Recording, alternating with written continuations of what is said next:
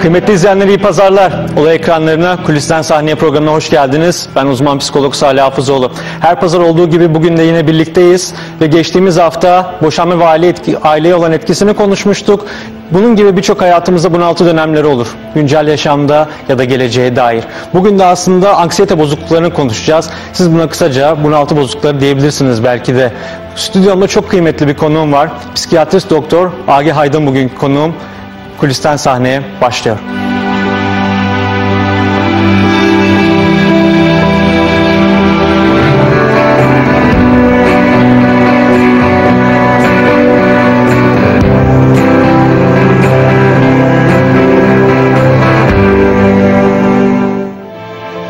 Yeniden merhaba. Evet bugün bunaltı bozukluklarını konuşuyoruz dedim ve hayatımızda aslında bizi yaşamda tutan çok önemli bir duygu, kaygı. Bu bazen rahatsızlık seviyesinde olabiliyor, bazen de o kadar doğal olabiliyor ki bazen de bozukluk seviyesine kadar gidebiliyor. İşte bugün birçok soruyu psikiyatrist doktor Agi Aydın'la birlikte konuşacağız, cevaplamaya çalışacağız. Sohbet tadında güzel bir program geçirmenizi dile, dileğiyle diyelim. Agi Hocam hoş geldiniz. Hoş bulduk. Nasılsınız?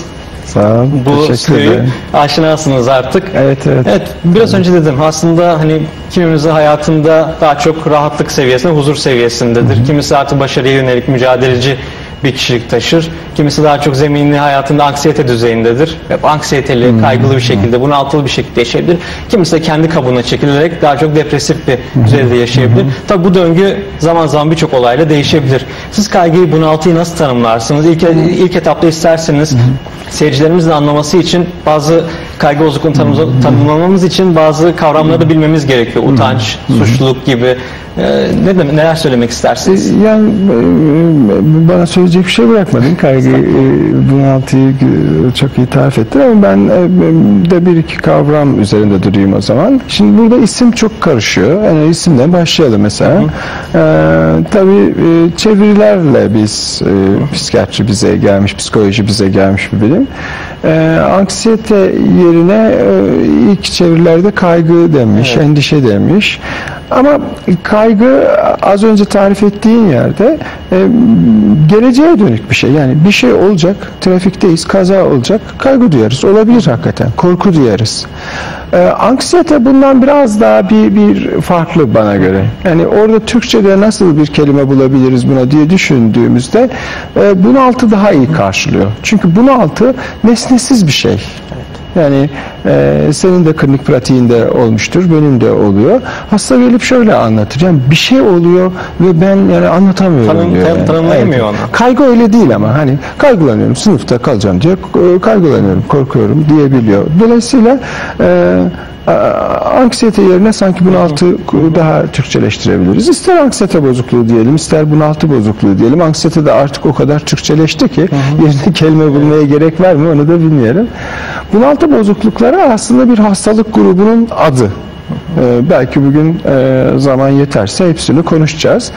Ee, ama bunaltıyı anlayabilmek için hani bu hastalıkların isim isim ne olduğundan filan daha önemli. Yani bir insan ne oluyor da bunaltı yaşıyor anlayabilmek için az önce senin de vurguladığın gibi bazı kavramları bilmemiz gerekiyor. Mesela utançla, suçlulukla, Korku de. korkuyla ciddi yakın bağ- bağları olan, e, bağlılığı olan, ayırt etmesi güç e, şeyler.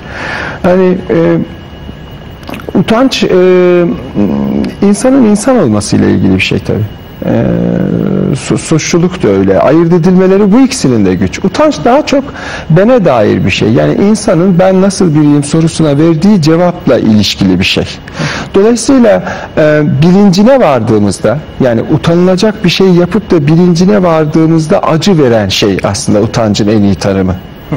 Yok olmak isteriz çünkü yok olmak anlamına gelir. Benlikle ilgili dedik ya, benliğin yok olması anlamına geliyor. Suç ve suçluluk biraz daha e, işte Freudian kavramlarla konuşursak süperego ile yani vicdanla ilgili bir şey. Çocukluktan beri dışarıdan aldığımız ahlaki kurallarla, e, cezalarla ilgili bir Suçta şey. tam da yasaya gönderme var aslında orada değil mi? Evet yasaya gönderme var. Ahlaki kurallar, toplumsal yaşama gönderme var. Burada yani ikisi arasındaki en temel fark utancın mahkemesi içeride suçun mahkemesi, suçluluğun mahkemesi dışarıda. Ama burada konuyu biraz daha e, teknik anlamda bilen e, seyirciler için e, şunu da eklemek gerekir tabi. Suçluluğun da tamamı bilinç düzeyinde değildir. Suçluluk da e, kısmen bilinç dışı yaşanır. Yani sanıldığının aksine süperego vicdanda öyle e, bilinçli bir yapı değil. Onun da önemli bir kısmı o da çünkü o bilinç dışından doğup geliyor. E, bu çok sık yapılan bir yanlıştır. Dolayısıyla suçluluk şeyi karşılaştırdığımızda, utancı karşılaştırdığımızda insanın insan olması, toplumun toplum olması ile ilgili çok önemli iki temel yapı. Yani hayvandan farklılaşmamızı sağlayan şey. Ee, utançla suçluluk arasında bir temel fark daha var. Utanç e, bizi e, gerçeği değerlendirmemizi kolaylaştıran bir duygu. Yani ben bir şey yapıp ediyorum Salih ne yapacak falan gibi düşünmemi sağlıyor.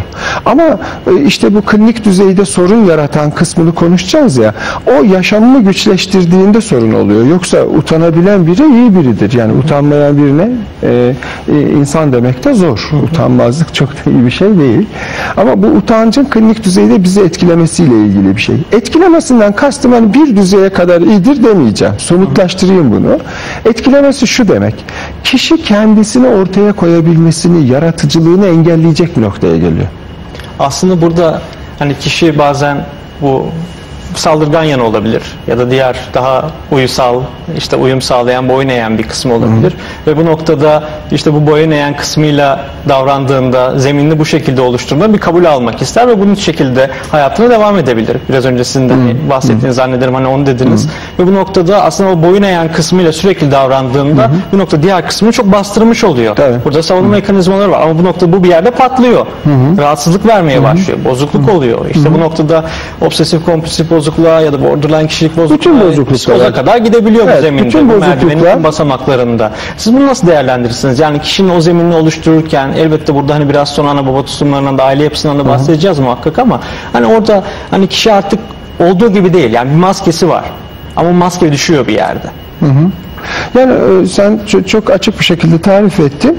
E, Burada da hani e, anlamamızı kolaylaştırması açısından burada da birçok kavram devreye giriyor. Mesela içinde saldırganlık dürtüsü olan birinin bunu bastırıp bunun yerine nazik, kibar, uyumlu birini getirmesi. Bu bilinçli bir süreç değil tabii. Yani bastırması derken sanki etken bir durum var. Hayır, e, etken değil. Yani bilinç dışı bir bastırmadan bahsediyoruz.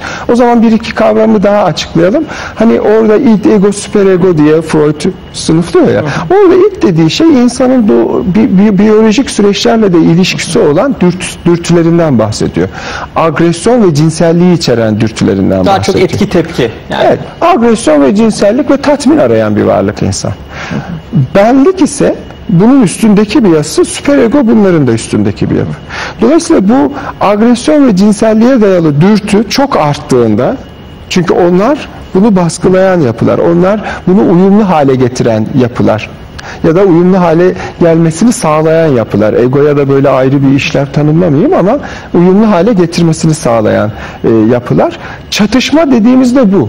İntrapsişik çatışma yani ruh içi çatışma. Şimdi birinci çatışma buradan geliyor. Bu çatışma geldiğinde işte savunma mekanizması dediğimiz şey de bu. Dur bir dakika diyor, bu kabul edilebilir değil diyor. Tabii böyle bir bilinci yok yaratıyor yani. Onun yerine nazik bir adamı koyuyor. Buna da mesela işte yer değiştirme diyoruz. Karşıt tepki kurabilir. Yansıtmayı kurabilir. Örnek verelim. Ee, kendi içinde agresyon var. Salih sen kötü adamsın diyor. Sen bize saldırdın diyor. Ya sen bu şey yapıyorsun, senin içinde var. Tanımıyor bunu. Ona yansıtıyor. Ve yansıttığı zaman öteki de o şekilde davranıyorsa bu sefer özdeşim kuruyor artık. O öyle bir insan Ha, olmaya or- devam ediyor. orada daha e, pa- patolojik bir savunma kuruyor. Yani seni zorla ona öfkeli davranmaya zorluyor. Ondan sonra da onunla bak gördün mü sen de böyle yaptın. Savunma mekanizması dediğimizde bu. Bu e, içsel, ruh içi çatışmaların e, toplum içinde uyumlu hale gelebilmek için, benliğin kendisini koruyabilmek için geliştirdiği yöntemler diyelim. Ama tamamı bilinç dışı. Bilinç düzeyinde olduğunda zaten kayboluyor. Kişi geliyor ben işte utanç da zaten bu. Bu fark etme durumu o şeyi eksikliği, yetersizliği fark etme durumu. Bir de dışarıyla çatışma var. Yani çok sosyal çevreyle de çatışma var. O, orada da bunlar devreye girer. Yani işte çok baskıcı bir baba ya da dış dünyadan çok korkan, çekingen bir anne. Dolayısıyla çocukta e, konuşuruz belki öğrenilmiş davranışlara vesaireye neden oluyor. Dolayısıyla utanç ve suç, suç ve suçluluk üzerinden e, düşündüğümüzde e, utancı bireyi içine kapatan, üretmesini, icat çıkarmasını engelleyen bir sürece götürüyor. Eğer Kabına anlaşılıp çekiliyor. anlamlandırılamazsa psikoterapiyle ya da yaşam olaylarıyla suçluluk ise aslında o insana biraz daha olumlu etki edebiliyor suçluluk. Mesela sürekli kötü şeyler yapıyor ama içinizdeki o iyi ben, insan iyi ve kötüden oluşuyor. Çünkü hepimizin iyi ve kötü tarafı var. O iyi buna itiraz ediyorsa dilini sürçer. Ele verirsiniz kendini, yakalanırsınız. Sürçme dediğimizde bu lapsus. Yani sen kötü bir şey yaptığını biliyorsun bilinç düzeyinde ama o içindeki iyi benlik iyi bir şeydir yani o sürçme. Kendisine ne veriyor? Diyor ki yok aslında diyor. Yani e, şey yapamıyor o suçluluğu en hafifinden. E, e, dolayısıyla bütün ruhsal sıkıntıların az önce senin özetlediğin mekanizmayla oluşuyor aslında. Hepsi için bunu anlatabiliriz. Yani belki daha önceki programımızı ya da başka programlarda seni ya da beni seyreden kişiler ya bunlar mekanizmayı hep aynı şekilde anlatıyor. Depresyonda da böyle konuşmuşlardı diyebilir. Evet böyle oluyor zaten. Biz o tanıları işte belirtilerine göre ayırıyoruz. Ama oluş biçimi işte bu ruh içi çatışmalar ve e, dış dünyayla olan çatışmalarla insanın durduğu pozisyon.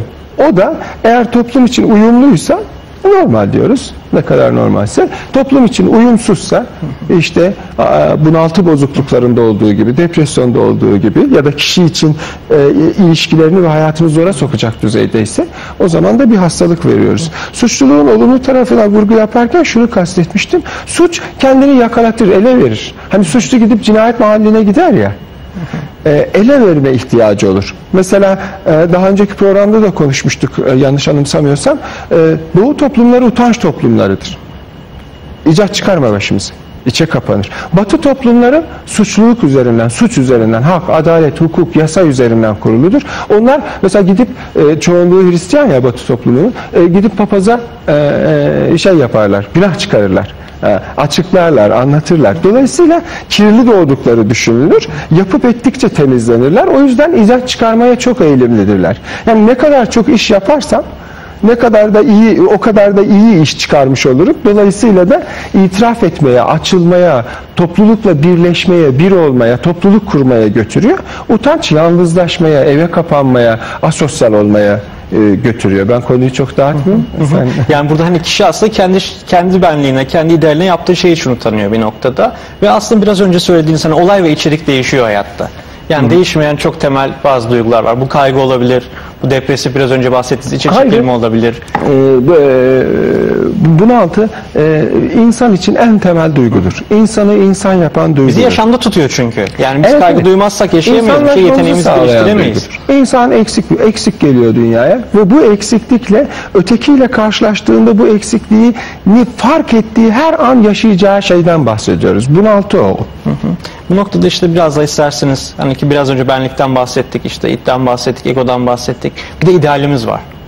Bir de olmak istediğimiz yer. Bu biraz sonra belki bahsedeceğimiz ana baba tutumlarıyla da çok ilişkili. Biz olmak istediğimiz yer arasındaki çok büyük bir boşluk.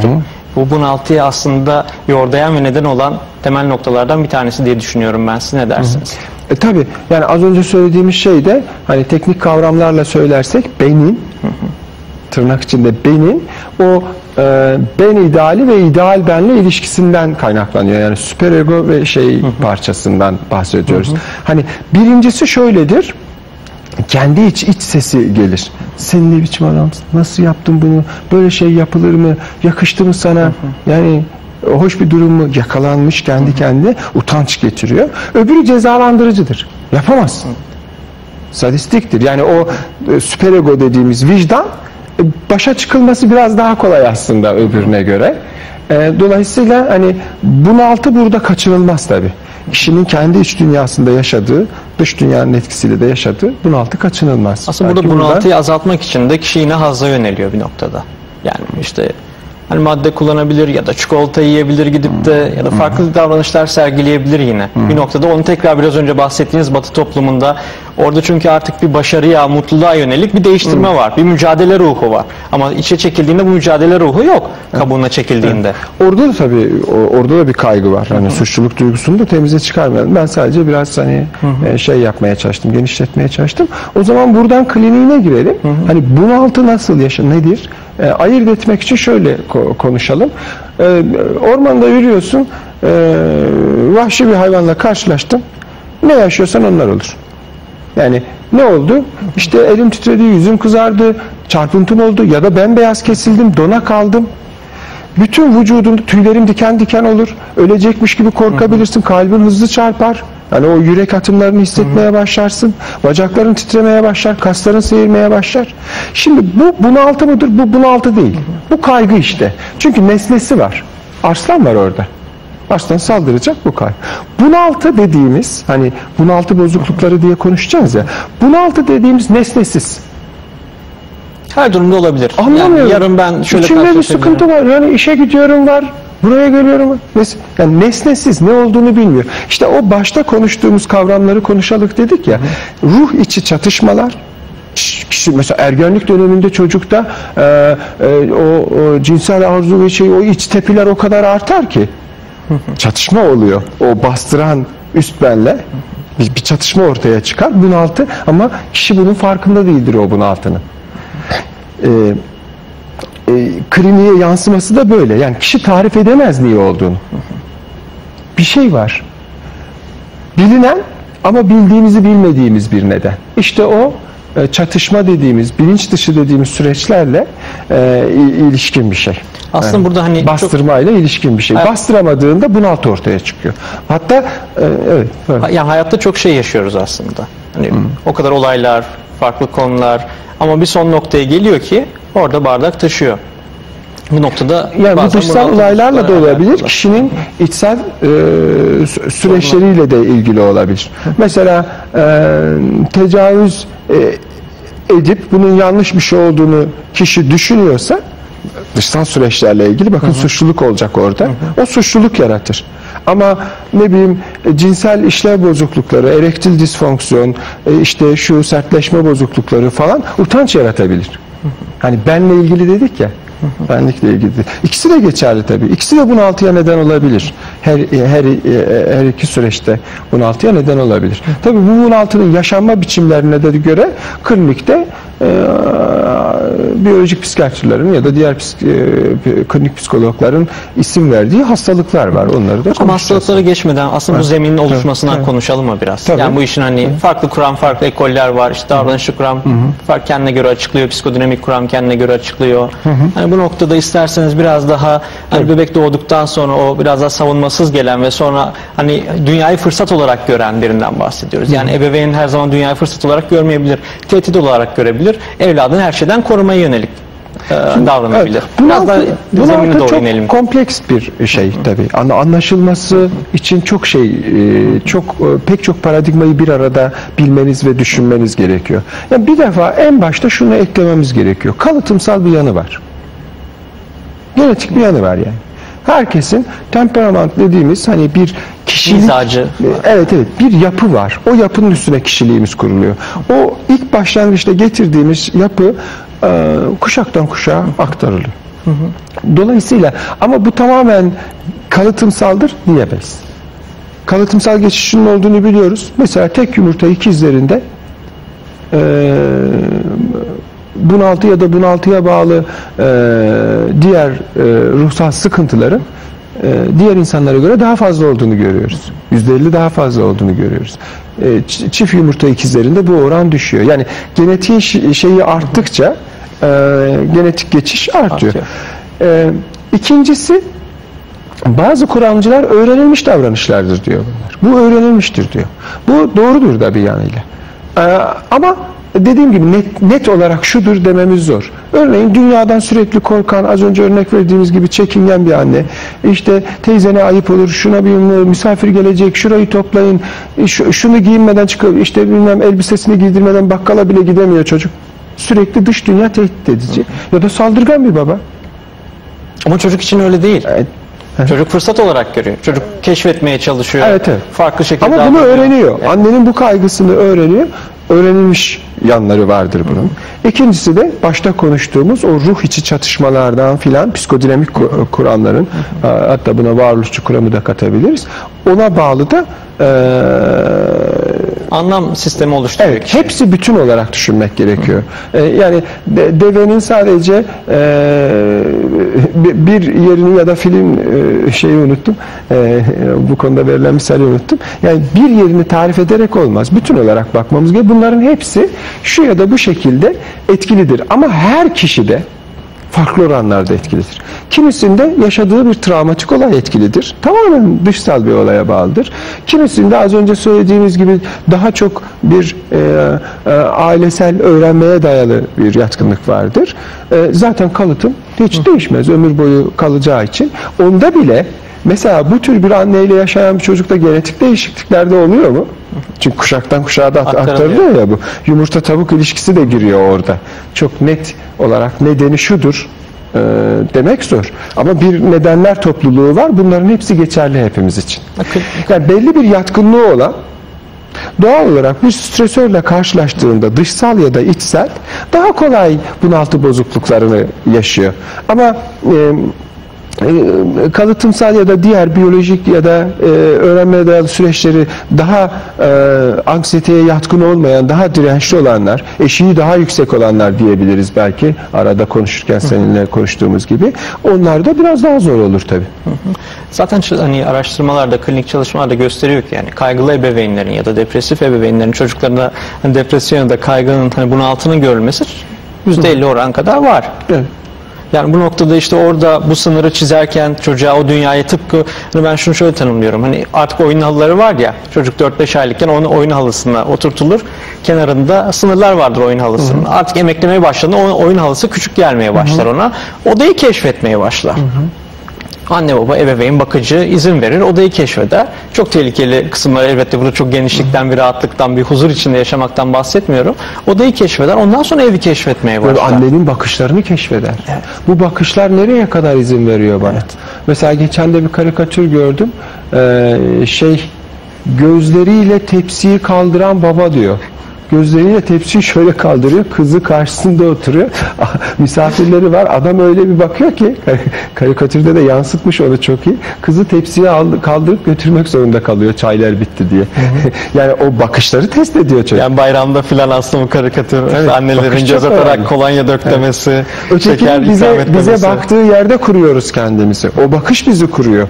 O bakış üzerinden kuruyoruz. Yani o keşfetmeye biraz bunu da dahil edebiliriz. Yani aslında işte anlam sistemi gelişiyor yani. Hem öğrenme var burada Onlara anlam hem algı veriyor. sistemi var artık. Dünya ben dünyada yetersiz biriyim. Annem babam sürekli benim her şeyimi yapıyor. Ben yapmıyorsam belli bir yaşa kadar geliyor. E bir anda ne oluyor? E hadi bakalım bizim evladımız çocuğumuz sorumluluklarını alsın artık. O yetersiz hani yetenekleri gelişmeyen, kendini yetersiz hisseden zaten dünya güvensiz bir yerde. Ben bununla nasıl başa çıkacağım? Tabii burada aileden e, e, yetiştirilen kişilerin de bir kişilik özelliği olduğu için ve bunun önemli bir kısmı bilinç dışı bir süreç olduğu için aile e, çok da yapabileceği bir şey yok. Siz neyseniz e, o da ona göre şekil alıyor. E, yani o bilinçli olarak hani şunu da şöyle yapayım. Çocuk onu okuyor. Ne yaptığınıza bakmıyor. Nasıl yaptığınıza bakıyor. Yani sen o halının kenarından onun emeklemesine izin verirken bile yüz ifadene bakıyor. Ne kadar gerginsin. Onu okur yani. Yani o yani kimse Öncelikle kendi içimizdeki bir rahatlığı oluşturacağız ki o yansır zaten. Evet. Yani böyle madde madde şunu bunu yaparak çocuk yetiştiremeyiz. evet. Önce kendimizdeki çatışmaları çözümlememiz gerek. Bu noktada hani bu zeminin oluşmasına dair hani hani içsel çatışmadan ya da aile tutumlarından bahsettik. Biraz hani biyolojik kısımdan da bahsettiniz. Buna eklemek istedikleriniz var mı? Biraz daha ondan sonra yavaş yavaş isterseniz bozukluk kısmına sonrasında Yok, tedavi kısmına geçelim. buradan kliniğe. Yani benim aklıma gelmiyor. Senin aklına gelen bir şey varsa Yani konuşalım. önce hani şeyim aklıma geldi. Yani bu kaygıyla ya da bunaltıyla başa hani söyledim ya başa çıkmak için işte hazla yönelik davranışlar sergileme. Ama bunlar çok sürekli olmuyor. Yani örneğin bu bir sigara kullanımı olabilir. İşte alkol kullanımı olabilir. Buzdolabını açıp çok kaygılı hissettiğinde çikolata klinik yemekleri seyre olur. göre konuşma Öyle konuşalım istersen. Hani ne bileyim e, o klinik görünümlerine bakalım. Hepsinde farklı şeyler Evet söyleyecek. herkesin çünkü. hikayesi farklı. Yani herkesin Bir de her farklı. klinik durumda da yani mesela panik bozukluğunda başka bir şey e, düşünmek gerekiyor. Şeyde e, sosyal fobide başka falan hani yaygın anksiyete bozukluğunda başka. E, Ki o zaman panik bozukluktan devam edelim mi? Nasıl yapalım? Tabii üst başlığı söyleyelim. Bunaltı bozuklukları. Bunaltı bozuklukları Bu bunaltı diyoruz. bozukluklarında aslında belli başlı e, belli olan e, hastalıkları söyleyeyim ben önce. Yaygın anksiyete bozukluğu var. Panik bozukluğu var. e, fobiler var. Bunun içinde sosyal fobi de var. Obsesif kompulsif bazı var. sınıflama sistemleri buna takıntı hastalığında yani obsesif kompulsif bozukluğu da dahil ediyor. Ama modern sınıflama sistemleri biraz ona ayırma eğiliminde. Biz de bu herhalde bugün konuşmayacağız onu. E, e, panik bozukluğu e, yanlış bir isimle meşhur oldu. Panik atak ismiyle meşhur oldu. E, onun aslında geçerli bir nedeni var. Şöyle bu hastalar önce hastalığı tarif edelim. Az önce söylediğimiz hani o nesnesinden bağımsız ne neden olduğu bilinmeyen, nerede geleceği belli olmayan bir e, işte terleme, titreme, çarpıntı, ölüm korkusu vesaire, delireceğim korkusu, bütün kontrolümden çıkacak her şey korkusunun, e, kaygısının eşlik ettiği bu tabloya e, insanlar panik atak diyor. Biz onu Türkçeleştirelim çünkü panik ve atak isim isim oluyor. Panik atağıdır aslında o. Atağı diyebiliriz ya da panik panik nöbet diyebiliriz. Nöbeti diyebiliriz. Ee, e, Anlık oluyor yani dakikalar panik süre atak denmesi içerisinde. de e, bizim e, e, çok değerli bir hocamız var. O şöyle derdi. Panik atak, panik atağı geçiren kişiler, yaşayan kişiler o kadar bunalıyorlar ve çevrelerindeki insanlara kendilerini anlatmaları o kadar zor oluyor ki bu iki tane girici sözcük o yüzden bu kadar meşhur olmuş olabilir toplumda. Yani kendisini anlatmış olur. Benim panik atağım var diyor. Ne kadar dikkat ederseniz senin keskin bir cümle e, oluyor. Tabii panik bozukluğu panik atağı demek değil. Aslında ayırıcı özelliği çünkü panik atağı hepimiz yaşayabiliriz. Yani şurada bir sıkışıklık yaşarız, bir kaygı olur, arkasından bir atak geçirebiliriz. O da panik Çarpıntımız olur, baş dönmesi olur. Yani Panik bozukluk dediğimiz bu panik ataklarının arasında da beklenti e, endişesinin olması. Yani Ne- ne gene zaman- ne olacak. zaman gelecek? Ne zaman Yani. gelecek? Gelecek beklentisinin olması ve bunun en az bazı sınıflama sistemleri farklı rakamlar verse de en az bir ay sürmesi. Yani e, pa- panik nöbetlerinin olduğu arada bekleme e, bunaltısının olduğunu, bekleme endişesinin olduğu bir tablo. Panik bozukluğu bu. Aslında burada hani işte kişinin gösterdiği semptomların yine dakikalar sürmesi yani bu 5-10 dakika süreç içerisinde olabilir dediğiniz herkes yaşayabilir. Bu bazen öyle bir yere gelir ki işte hani iki basamağı agorafobili, agorafobisiz hani panik e, bozukluk kısmı da var. Hani kişi geleceğe dair gelecekte acaba nerede yaşayacağım? Artık dışarı çıkamamaya hale gelebilir. Acaba metroda mı gelecek? Alışveriş merkezinde mi gelecek? ya da otobüste mi gelecek? e, bu önemli bir şey, e, vurgu. E, bunun aslında nesnesi tam belli değil. Açık alanlarda oluyor, ambulansta oluyor, uçakta oluyor, evin içinde yalnızken oluyor, gece oluyor, karanlıkta oluyor. Neden olmaksızın yani, fobiler çıkıyor. gibi karanlık fobisi, örümcek fobisi, şu fobisi, bu fobisi gibi söyleyemiyorsunuz. E, spesifiye edemiyor, özelleştiremiyor bu, bu sıkıntıyı yaşayan hasta. Şundan oluyor demiyor. Ama daha çok bunu mesela açık alanlarda, kalabalık ortamlarda, kişinin yalnız kaldığı zamanlarda e, olduğunda mesela aslında bu bir fobi. E, eskiden öyle isimlendirilirdi. Agorafobi denirdi. Ama burada e, orada kişi a, fobi fobide yani salt fobi dediğimizde panik bozukluk değil de fobi olduğunda kişi bunlardan kaçınıyor mesela. Açık alanlara çıkmıyor. Biriyle dolaşıyor. O zaman onda bir şey olmuyor. Ama panik bozukluğu öyle değil. Panik bozukluğundaki kişi de bir de bunu beklemeye başlıyor olacak diye. Artık hayatı işlevsel yani neyden şekil kaçınılacağını bilmediği için aradaki fark da o. O yüzden bazı sınıflama sistemleri agorafobili panik bozukluğu ve e, agorafobisiz diye ayırıyor. Aslında hani kişi ne zaman nerede yaşayacağını bilmiyor. Sürekli bir Evet, evet. endişe halinde. Evet. kaygı halinde. Acaba yardım alamazsam? Zaten o yüzden bunalt. Hani yardım, ya yardım alamazsam, yardım alamadığımda bana ne olacak? O yüzden zaten kendi acil servislerde Hani ilk Tabii. etapta başvurduğu yer acil servisine oluyor. Beraberinde delirme korkusu, kontrolümü kaybedeceğim korkusu, elimde bıçak varken çocuğuma bir şey yaparım diye korkuyorum. Bıçakları Ve saklamaya başlıyor sorsanız delirmek ne demektir deseniz açıklayamıyor kişi. Aslında delirmenin ne olduğunu bilmiyor. Ama yani bir kontrol kaybetme, bir şey olacak ama ne olacağı konusunda bir fikir yok. Aslında Panik bozukluğu bu yani. Aslında bahsettiğiniz evde bir şey olacak. Ya ben bunu kontrol edemezsem ne oluyor? Ben çocuğuma Bunlar zarar veririm, bıçakları eder. saklıyorum. Ölüm korkusu eşlik eder. Daha çok kişi bunu ilk başlangıçlarda kalp krizi falan zannederler. O yüzden psikiyatristlere, klinik psikologlara gitmeden önce e, kardiyologlara giderler. Daha acil servisler çok iyi tanır. Sonra sonra anlaşılır bu vesaire.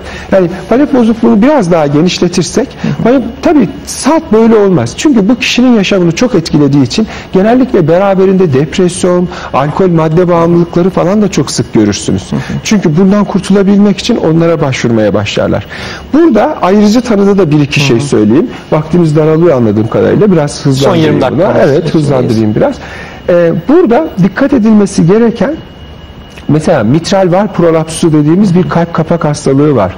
İşte ne bileyim e, paroksimal atriyal taşikardi dediğimiz kalbin odalarından birinin e, işte yürek atımının o küçük odalardan birinin hızlı çarpmasıyla ilgili bir şey var. Feokrostoma dediğimiz tansiyonu yükselten ciddi e, dolaşım sistemi rahatsızlıklar e, şey sorunlarına neden olan bir e, sonu e, e, ciddi sorunlar yaratabilecek bir hastalık var. Ve bunlarla o kadar çok benzerdir ki bu panik atağı geçirme dönemleri. Çok karışırlar. O yüzden ayrıcı tarıda en önemli şey bu tıbbi şeylerin ayırt edilmesi. Yani bunların olmadığını göndereceksiniz bir kardiyoloğa, bir dahiliyeciye. Bunların olmadığını gösterecek size. Ondan sonra panik bozukluğu tanısını koyacaksınız. Bazen alkol madde bağımlılıklarında birdenbire bırakıldığında arkasından gene panik ataklar gelebilir. Bunlarda da çok dikkatli ayırt edebilmek gerekiyor.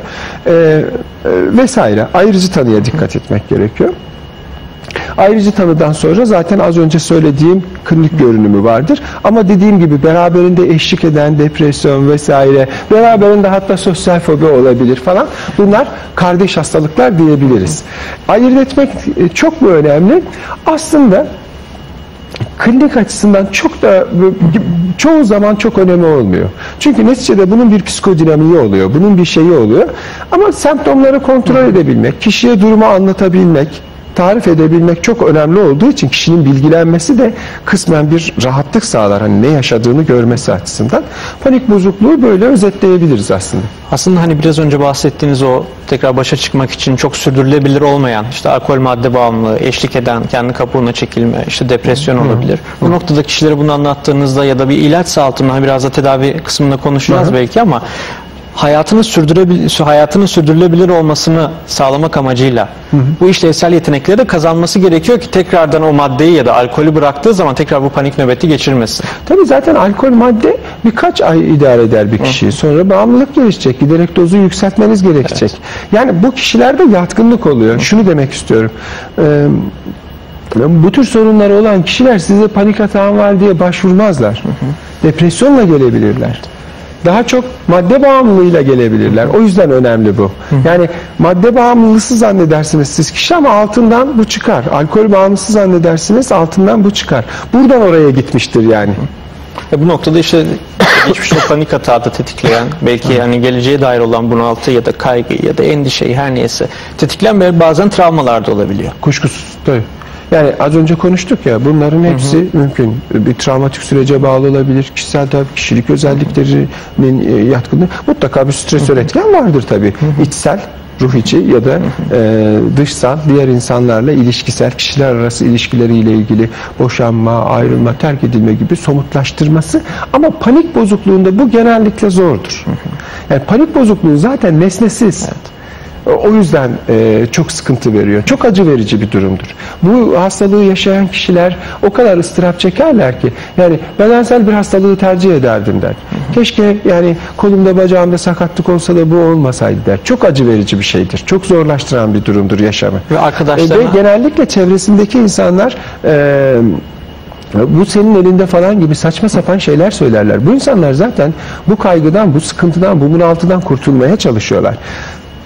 O yüzden çok e, Tam onu doğru söyleyecektim yapma. Bilinç ben de. dışı zaten bu. Kişi bunu niye kendisi yapsın? Yani arkadaşlarına ya da ailesine Evet, anlatırken ya benim hiç olmuyor. Yani merdivenden inerken ya da merdiven üzerime çökecekmiş gibi hissetmiyorum Aynen diyor. Bunu sen nasıl hissedersin diyor. Yani bu çok hani mantık dışı bir şey olarak tanınıyor ama o kişinin yaşadığı oradaki bunaltı o kadar yoğun ki acil servise Bir kadar mantığı gitmesine. var, kişi bunun farkında değil. Evet. Öyle diyebiliriz yani bir, bir mantığı var. Aslında hani burada belki hani bunun çıkış hikayesi hani biraz önce panik atak teriminden de bahsettiniz ya Yunan mitolojisinde işte Pan'ın e, bir yarı keçi yarı insan olan e, bir varlığın sürekli huzur içinde olan bir insanları hayvanları ya da o alemi korkutması var aslında burada. O şekilde bak. Ama içsel süreçleri ama dışsal süreçleri, dış dünyayı. Bir anlamda öyle. Bütün ruhsal sıkıntıların nedeni budur zaten. yani orada bir korku hali var. Ya savaşacak ya kaçacak. Kendini noktada farklı şeyler ortaya çıkıyor. somutlaştıramamak, anlamlandıramamak. İsterseniz yavaş yavaş fobiyi de fobiden de bahsedin. Ondan sonra yaygın anksiyete ve tedavi sürecine devam edelim. Tabii. Ee, Burada yani e, fobiler bir nesneye bağlıdır. Fobilerde de panik atağı görürsünüz. Ama bu panik atağı o nesneyle karşılaşınca olur. Örümcek görür, panik atağı geçirir. Bu panik bozukluk değildir. Fobilerin özgül fobiler vardır. Hani bu özgül fobilerin en önemli özelliği budur. Belli bir nesneye bağlıdır. Yılan fobisi vardır kişinin ama 18. katta Zeytinburnu'nda bir apartman dairesinde oturan bir kadındır. Yani öyle hiçbir şey olmaz. Yaşamda hiçbir şey etkilenmez. Yani bir tek e, National Geographic'te yılanlarla ilgili belgeselleri seyredemez. Ee, ama bazısı vardır mesela e, kapalı alana fobisi var. Panik bozukluğu değil bak. Kapalı alan sadece orada oluyor. Otobüse binmekte zorlanabilir, asansör vesaire. Bunun gibi. Dolayısıyla fobilerde biraz e, aradaki fark o beklenti endişesinin olmaması. Kaçınma vardır Evet, fobilerde. orada belli bir nesneye yöneliktir. Belli bir ben üst geçitten geçemem Evet, der ya da otobüse binemem der. Sosyal fobiler ise o da bir fobi çeşididir. Bu da ilişkilere bağlıdır. Yani e, kişi e, diğer insanlarla girdiği ilişkilerde kaygı duyar. Performansa dayalı. E, eksikliğim ortaya çıkacak. Zarar göreceğim. Doğru yapamayacağım falan gibi ilişkisel sorunlar çıkar. İşte ne bileyim karşı cinsle konuşmasında sonra, otoriteyle konuşmasında sonra her insanda farklı. Bir mal alır, bozuk çıkar, götürüp onu geri vermekte zorlanır. Bir işte ne bileyim bakkala gider, parasının üstünü vermez bakkal. Onun üstünü istemeyi bile unutur. Ya paramın üstünü vermeyi unuttum bile diyemeyebilir bazen. Ee, Orada utanç da var aslında ilk kavramlarda Tabii, bahsettik tabii. ya. Ciddi şekilde fobide. benle ilgili bir şey. Sosyal fobi. Sosyal fobi e, mesela çekingen kişilik bozukluğu. Bazı klinisyenler çekingen kişilik bozukluğunu kabul etmezler. Yani onun bir kişilik bozukluğundan ziyade aslında diğer kişilik bozukluklarının ya da diğer kişilik özelliklerinin oluşturduğu bir sosyal fobi olduğunu savunurlar. Ayırt etmek çok güçtür ama merak edenler için ben söyleyeyim. Kişi, çekingen kişilik bozukluğu eğer bu iddia eden klinisyenlerin mantığıyla bakarsak varsa şöyle bir fark var sosyal fobiden. Çekingen kişilik bozukluğu bunu normal sayar. Doktora doktora da gitmez. Yakınları zorla götürür. Öyle yapılanmıştır. Öyle olması gerekiyordur ona göre. Ama sosyal fobi bundan şikayet eder. Yapamadığı için. Konuşamıyorum. Evet evet. Bundan şikayet. Aradaki en önemli fark da budur. Ama bunu ayırt etmek filan çok kolay işler değildir. Gerekli midir? Bazen de değildir. Dediğim gibi bazı sınıflama sistemlerinde bu öyle bir kişilik bozukluğu olup olmadığı da e, tartışmalıdır. E, sonrasında neyi konuştuk? Fobiler, sosyal fobi, panik evet. bozukluğundan e, bahsettik. Eksik kaldı mı? Yani yaygın anksiyeteden de biraz değinelim isterseniz. Yaygın anksiyetede panik atağı olabilir, olmayabilir. Hiç önemli değildir. Onda da sürekli bir kaygı vardır. Ama bu kaygı günün sabah kalkarsınız yoktur. Ama öğlene doğru artar. Sonra azalır konuda şiddeti. olabilir bu. Sürekli bir gerginlik hali, sürekli bir e, kaygı hali içindedirler bu kişiler. Panik bozukluğundan farklı dikkat ederseniz. Yani somut bir atağa odaklanmış bir atağı beklemiyor. Yaygın her alanda ortaya çıkabiliyor. Her yerde karşısına çıkabiliyor. Bunların hepsi birbirine ne kadar yakın. e, Yani burada aslında yaygın anksiyete sürekli endişe halinde olma ya da hani güncel yaşama dair de olabilir. Bu geleceğe dair de olabilir. Bu parasal konular olabilir ya da işte bir ölüm birine Her öleceği şeyi öyle karşılıyor. Her şey olabilir. her şey öyle kar. Duyduğu her haberi öyle yorumlar. Yani başımıza ne iş Aslında bu ilişkiler arasında da hani kişileri diğer e, çevresindeki hani sosyal atomundaki insanları da çok zorlayan bir durum. Yani Çok artık zorlar. çünkü kişi Zaten doktora o noktada geliyorlar. Artık etrafındakiler bıkıyor, yoruluyor. Orada geliyorlar. Aha, ya- Bana süreyi de hatırlatırsanız. ben yani son 10 dakikaya hani giriyoruz. Hani artık bu da hani yaygın anksiyetede ben şunu söyleyeyim. Kişiler artık kahin olma adayı diyorum ben buna. Yani sürekli Evet. şeyler olumsuz olacağını söylüyor. Bununla Aynen. alakalı çok ciddi bir kehanet içerisinde aslında kişiler. Son 10 dakikaya giriyoruz dedik. İsterseniz artık konuşacak çok şey var. Yine ben bu stüdyoda yine sizi ağırlamaktan çok mutlu olurum bir başka bölümler ama artık bir tedavi sürecine geçelim mi yavaş yavaş? Şimdi tedavi aslında ilk karşılaştığınız anda başlıyor. Yani bir kere iyi bir değerlendirme gerekiyor. Az önce söylediğim e, diğer süreçleri elemeniz gerekiyor. İyi bir ilişki gerekiyor. İlişki çok önemli. E, e, ve e, kişinin yaşadığı durumla ilgili yeterince bilgilendirilmesi gerekiyor. Bu bile pek çok e, bunaltı bozukluğu yaşayan kişide hangi türde olursa olsun önemli ölçüde rahatlamasını sağlıyor. Tamam yani bu bir tedavi değil, hastalığın tedavisi değil belki ama kişinin rahatlaması, bilmesi, anlamasını sağlıyor. İyi bir ilişki çok önemli. Bütün psikoterapiler ilişkiye dayanır aslında. Bence bir güven Nedir insanı kurulması. insan yapan? O içsel ilişkilerindeki anlamlandırma sürecindeki sıkıntılardan kaynaklanıyor bu. Yani e, ne bileyim bir ötekiniz var ama olmayan bir öteki. Yok. Boşluk. Kaybetme korkusunu süre- sürekli, sürekli yaşatan biri. Ya da sadistik biri. Sürekli canınızı yakan biri. Psikoterapi aslında da bu ilişkiye dayanıyor. Yani ilişkide e, karşısındaki kişi sizi nasıl gördüğünü sizin ona geri çevirmenizle anlıyor. Sizin onu nasıl gördüğünüzü görüyor. Biraz o içsel ilişkileri nesneyle olan ilişkisi yani kendi dışındaki dünyayla kurduğu ilişki, kendi dışındaki dünyayı nasıl algıladığı, nesne temsilleri der psikoterapistler. Kendilik temsilleri, ben nasıl algılanıyorum, ne yaparsam nasıl algılanıyorla ilgili fikir oluşturduğunda, dolayısıyla burada çok iyi ilişki, ilişki çok önemli dikkat ederseniz. Terapist de bunu şey yapar zaten. Ee, iyileştirici. Hangi psikoterapi yöntemleri e, bunaltı bozukluklarında daha etkilidir? Aslında hepsinin yeri vardır. Ee, ancak davranışçı, e, bilişsel davranışçı psikoterapinin etkin olduğunu diğer psikoterapi yöntemlerine göre özellikle belirtilerin kontrolünde etkin olduğunu biliyoruz. Nedir mesela? Kabaca söyleyeyim. Kişiye bunaltı e, yaratan şeyle e, mesela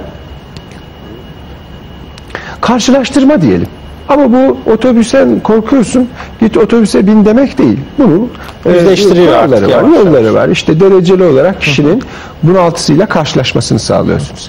Ya da bunaltı yaşayan bir kişinin ona dayanmasını dereceli olarak karşılaştırıyorsunuz.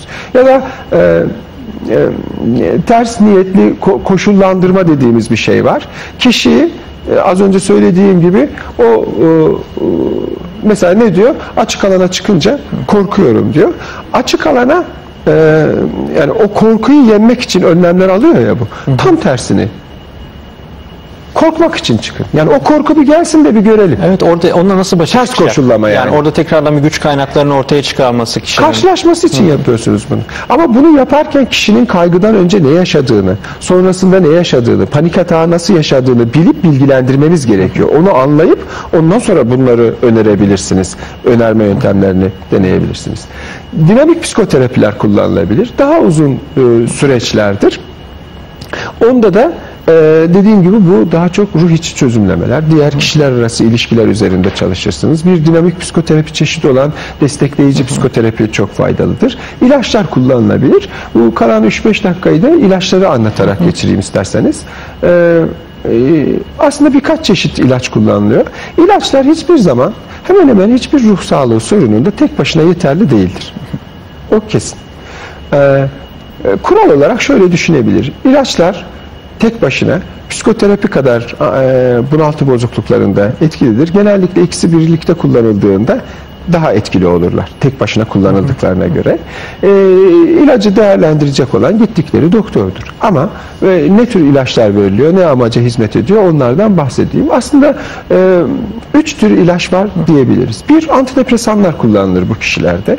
Genellikle 6 ay gibi 6 ay veya daha uzun süreler kullanılırlar. Bu ilaçlar bağımlılık yapmazlar. Büyük ölçüde belirtilerin ortadan kalkmasını sağlarlar. Kişisel farklılıkları bir yana bırakarak söylüyorum. Bazı kişilerde daha az etkili olurlar. Bazılarında belirtileri tamamen ortadan kaldırabilirler bile. Benzodiazepinler dediğimiz bir grup var.